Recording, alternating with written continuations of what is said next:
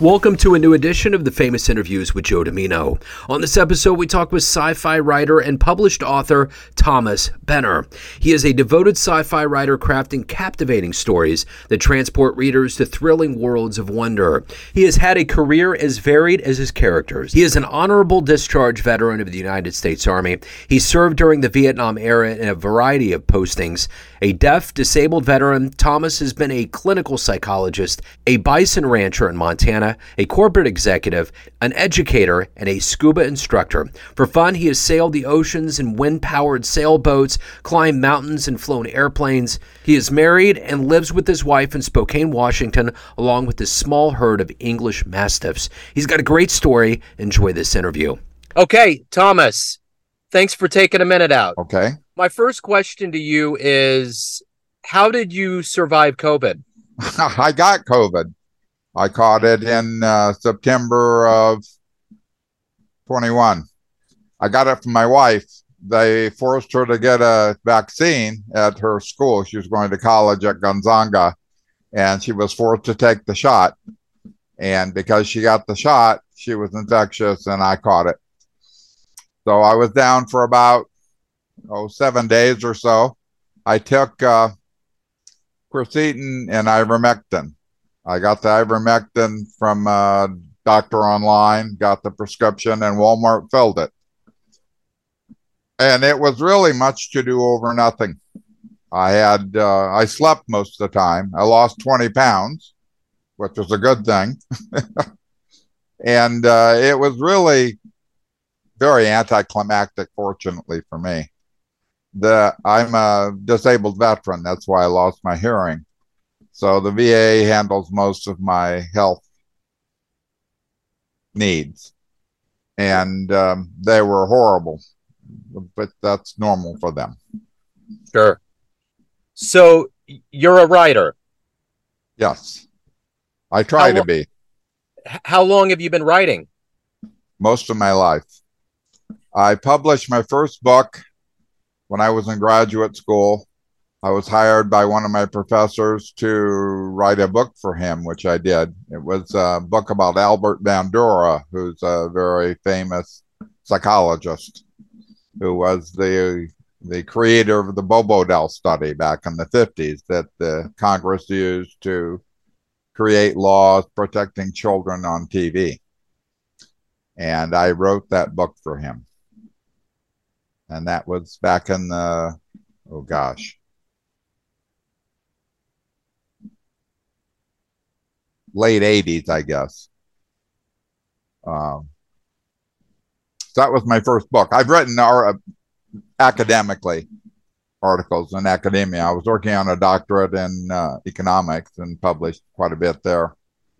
And then I switched to psychology and became a clinical psychologist. Okay. And I did a, a little bit of publishing there, but not not that much. I was mostly engaged in practice. So, where were you born and raised?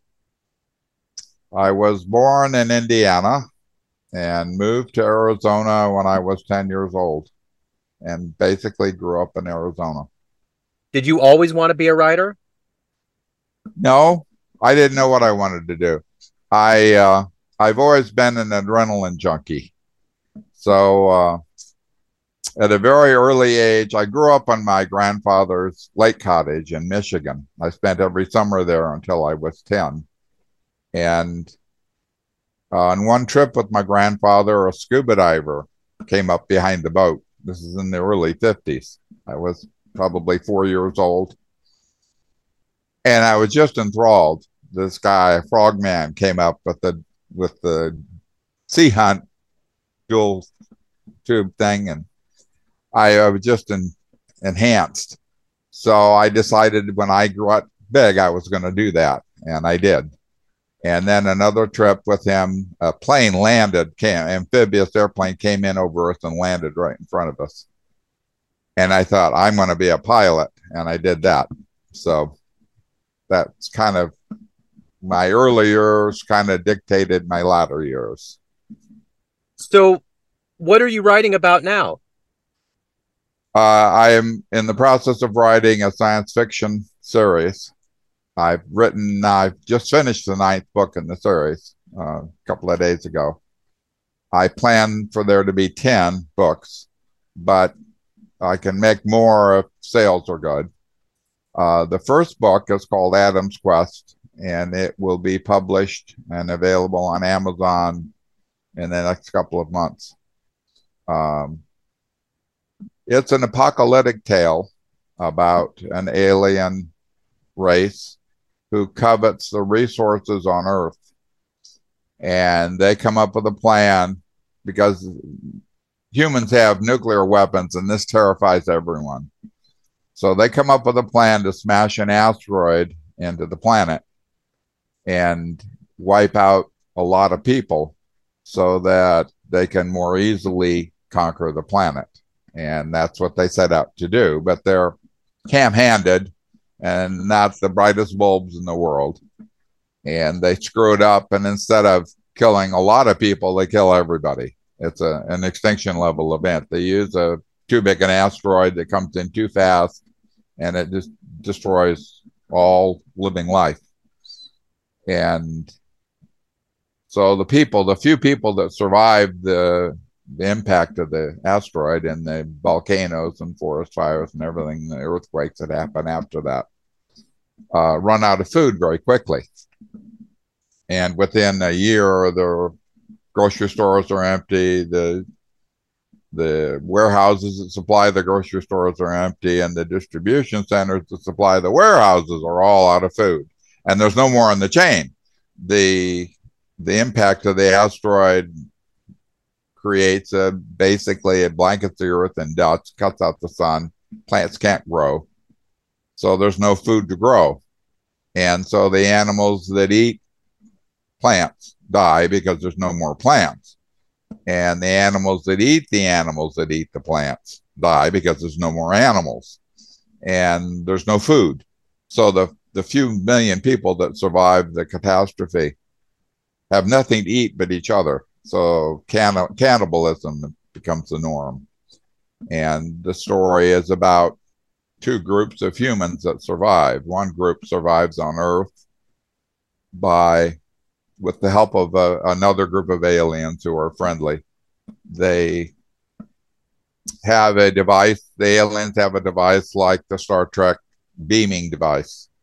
And so they decide to, they come up with a plan to steal money from the cartels at drug houses and use that money to build a shelter to survive the calamity that's about to happen but hasn't happened yet.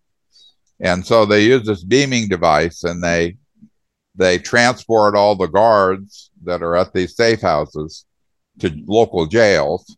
So now the safe houses are empty except for the drugs and the cash. And then they go in and they transport the cash away and they leave the drugs. And by doing this, they they steal literally billions of dollars from the cartels but these are aliens. They're in space. They're in orbit. So the cartels can't touch them and don't even know at first who's doing it. But they create a huge pile of cash to finance the building of this large shelter that they use to to survive. And the second group is helped by the aliens by they recruit a leader who is a former U.S. Army Ranger and he recruits a group of people that end up be just over 100 people that are living on this alien spaceship that's uh, captained by a cyborg. And they're going to transport this group of 100 plus people to a new planet that's very Earth like, but not Earth. And they'll reestablish humanity on this new planet. So you've got these two two groups that that cooperate and they know about each other, but they can't communicate once the second group leaves, and that's what the book is about. Okay. The well, survival well, of these two groups. So, what was the first book you fell in love with when you were young? What was the first book in the series? No, the first book you read when you were a child that you really loved. Okay. The uh, the first novel I wrote is this series. The no, first, the first book that you read. That you personally Oh, read, read. when you were a child? Oh boy, I don't even remember. It was probably Isaac Asimov or Robert Heinlein. Those are my two favorite authors.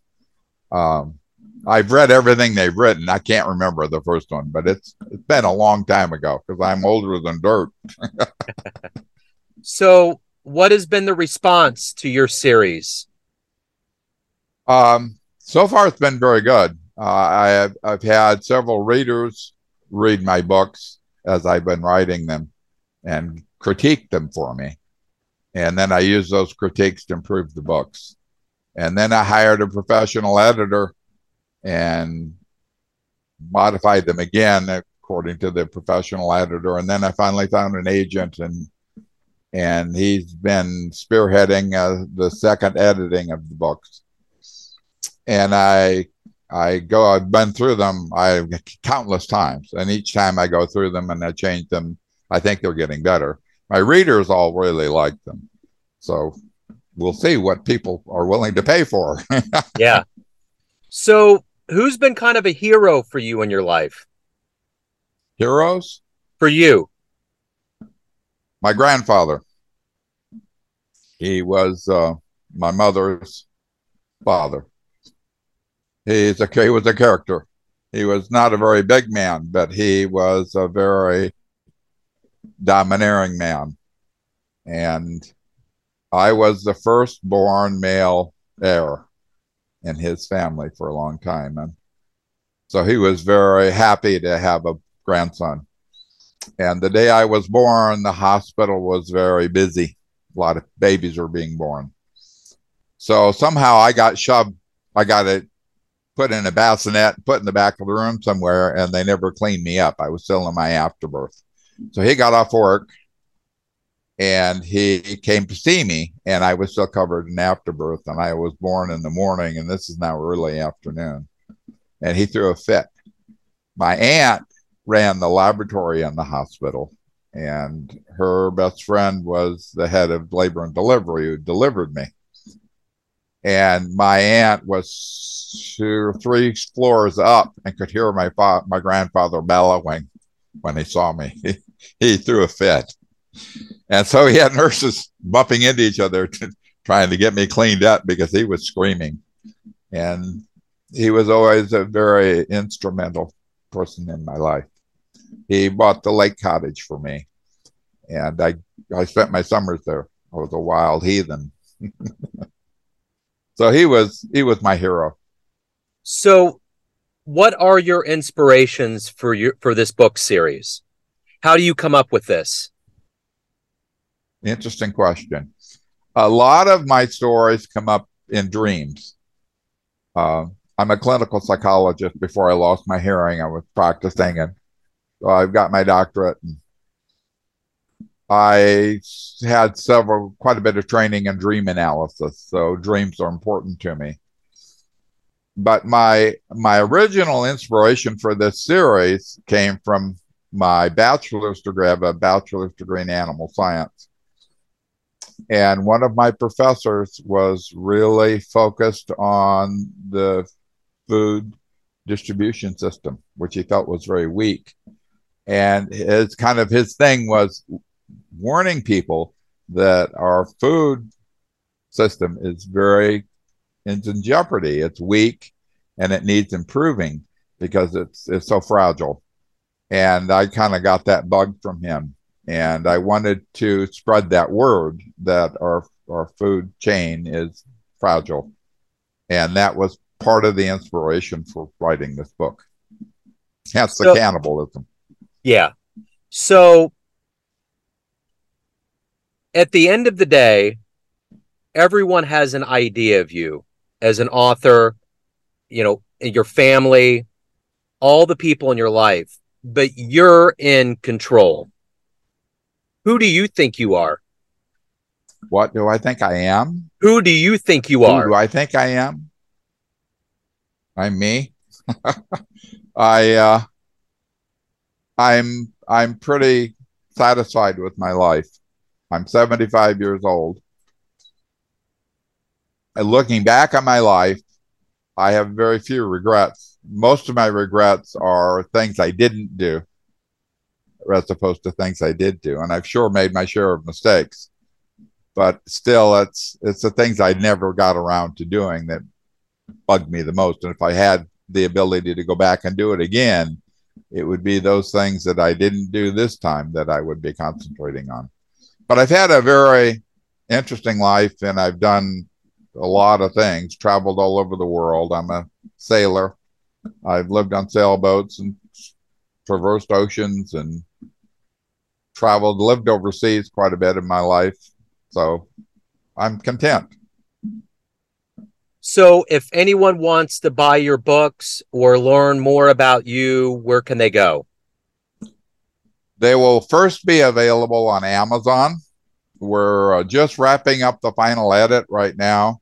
Uh, my marketing guy is also going to be handling the typesetting and all those things that lead up to the actual printing. And then it will go to Amazon and if you Amazon sells 80% of the books in the country. So you pretty much, if you're an author, you have to go through Amazon. And they require a 90 day exclusivity for your marketing. So the first 90 days, you can't market anywhere except Amazon. But once that 90 days is up, we'll be on Barnes and Noble and regular bookstores. But it, in the beginning, it's all Amazon. And that will be in the next couple of months. Um, okay. Like I said, the the final editing is will be done in just a few days, and then it goes to typesetting, and then it goes to printing, and then Amazon gets it, and they do their thing, and then finally it appears for sale. We hope. Yeah, excellent, Thomas. Thank you for your time. Thanks for reaching out. Best of luck. Say that again thank you for your time and oh. best of luck with the series. Are we done? We're finished. Unless you had something else you wanted to wanted to add, I just wanted to kind of do an overview okay. and give people an idea yeah. to not give too much away. Um, I think the other part of the book that that people should be aware of is the a lot of the things in the book are true. They're not aliens the things anything to do with an alien, it's from my imagination. But there are several parts of the book that I talk about my mastiffs. I raise mastiffs, those, and uh, several of the incidences that I relate in the book are actually actually happen with my dogs and my wife, my my kids, and so those are all real. The alien part is imagination, but the the mastiff stories are all real as long as there are no aliens involved. So I tried to make the books very realistic. I tried very hard to tell a story that was not a fantasy but real. So we'll see what people think. Excellent. Best of Thank luck. Thank you for your time. Thank you. Bye. Thanks for tuning in to another famous interview with Joe Dimino, where we cover the world of art, literature, business, spirituality, music, and more from around the globe. Our esteemed theme music was composed and produced by the great E. E. Pointer of Kansas City's River Cow Orchestra. If you want to hear more interviews, visit the Famous Interviews with Joe Dimino channel on YouTube. You can also find us on Spotify and Apple Podcasts. Thanks again for listening, and until next time.